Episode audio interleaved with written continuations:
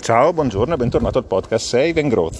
Oggi episodio breve, voglio solo condividere con te una citazione, eh, un motto, non so neanche come dire, eh, di un collega che mi disse tempo fa è una di quelle cose che noi tutti sappiamo, lo sai, però quando lo senti detto con una precisione, con una eh, sintesi così eh, ben fatta, poi ti rimane impresso. Il concetto è questo, la vera svolta è passare da 0 a 1. Da 1 a 2 è bello, ma non ti dà la stessa soddisfazione che ti dà passare da 0 a 1.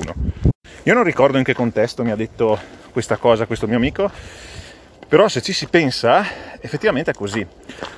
Non avere un lavoro o averlo fa tutta la differenza del mondo. Averne uno, averne due, certo il secondo lavoro può gratificare di più, può portare eh, più entrate, eh, può dare gran soddisfazione, però l'utilità di quel secondo lavoro non sarà mai come l'utilità del primo.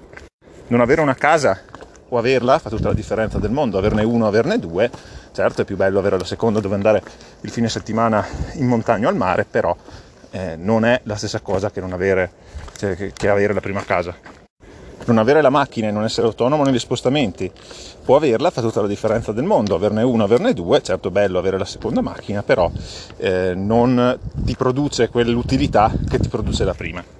Sono cose che appunto sappiamo tutti, che però quando uno te le butta lì così, eh, a, me, a, me, piace. E, e poi mi resta, mi, viene da pensarci perché poi porta ad altre considerazioni, come per esempio il sapersi accontentare, perché poi eh, abbiamo capito che al crescere delle, eh, di questi eh, oggetti o situazioni ulteriori, la, eh, l'utilità di queste situazioni decresce. Cioè, se mettiamola sui soldi perché è un podcast di finanza personale, ma se ho 5 milioni di euro o ne ho 6, eh, se il mio tenore di vita è di 10.000 euro all'anno, beh, eh, diciamo che mi cambia poco. Meglio averne 6 certamente, ma averne 5 o averne 6, tutto sommato, non fa nessuna differenza. O comunque ne fa talmente poca da non essere eh, la priorità.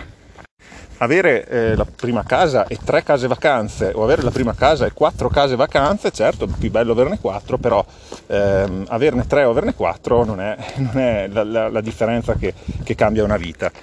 Quindi da queste considerazioni discende anche il fatto di sapersi accontentare e un'altra cosa che si ricollega a questo ragionamento è l'importanza di fare il primo passo, cioè se uno ha un progetto in testa e con cognizione di causa lo comincia, eh, quel primo passo è fondamentale. Se non inizi non arriverai mai all'obiettivo, è l'unica cosa di cui puoi essere certo. Non inizi non raggiungerai mai l'obiettivo.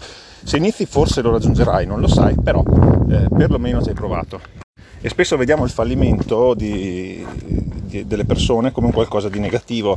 Eh, va tutto relativizzato dal mio punto di vista, nel senso che eh, io ammiro chi almeno ci ha voluto provare nell'inseguire un progetto di vita e poi le cose non sono andate come voleva e ha ripiegato su altro. Chiaramente tutto con, con, ponderandolo, voglio dire, se eh, tu metti tutto quello che hai, tutta la tua vita in un progetto mh, mm, malandato che non si sa dove ti porterà e fallisci, beh lì diciamo che ok ci hai provato però non avevi una grande lungimiranza. Se tu invece eh, ragionando in determinate circostanze, in determinate situazioni, metti a rischio quello che puoi rischiare e poi le cose non vanno come dovevano andare, io su quello ho grande rispetto. Ecco, episodio molto molto breve, spero di ehm, aver dato un paio di spunti sui quali riflettere e noi ci sentiamo alla prossima puntata del podcast Save and Growth. Ciao ciao!